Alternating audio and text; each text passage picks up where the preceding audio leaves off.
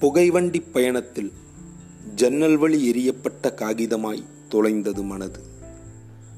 வழிநெடுகிலும் மரங்கள் கிளையசைக்க கையசைத்து வழியனுப்புவதாய் தோன்றுகிறது. கம்பிகளுக்கு உள்ளே சிறை கைதி போல பார்த்து சிலிர்க்கிறேன் சுதந்திர காற்றளிக்கும் அம்மரங்களை. இயற்கையை மட்டுமே நம்பி அதற்கேற்றவாறு தன்னை இயற்கையாய் தகவமைத்து நெடுகிலும் நெடுமரங்கள் என்னை நெகிழச் செய்கிறது.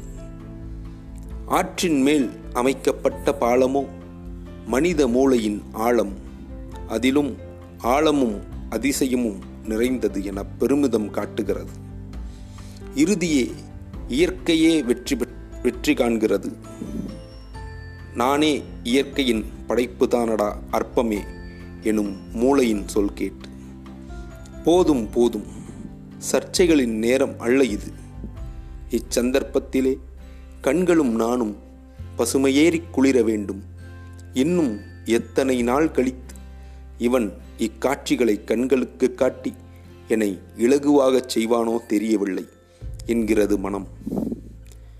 எல்லை தாண்டி ரசித்துக்கொண்டே சென்ற பயணம் பயண எல்லை அல்ல ரசனையின் எல்லை.